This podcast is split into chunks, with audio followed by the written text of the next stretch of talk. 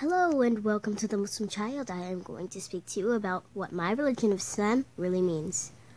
So, Islam, the word itself, it means peace. And if you don't look into that, well, that's something you should probably look up. People have their own beliefs and opinions about our religion, but in us, we believe, and many other people too, that our religion is a good religion and this is the right path we believe in this religion and we don't take things very like we take things seriously but sometimes we're always allowed to have fun.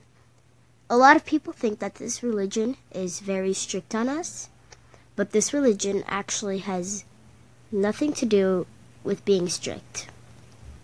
Because you join this religion on your own free will.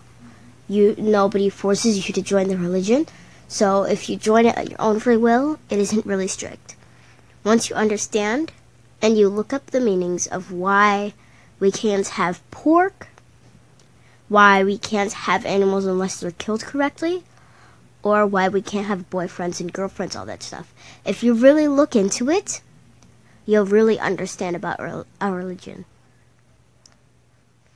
This is the end of my speech for now. Welcome to the Muslim Child.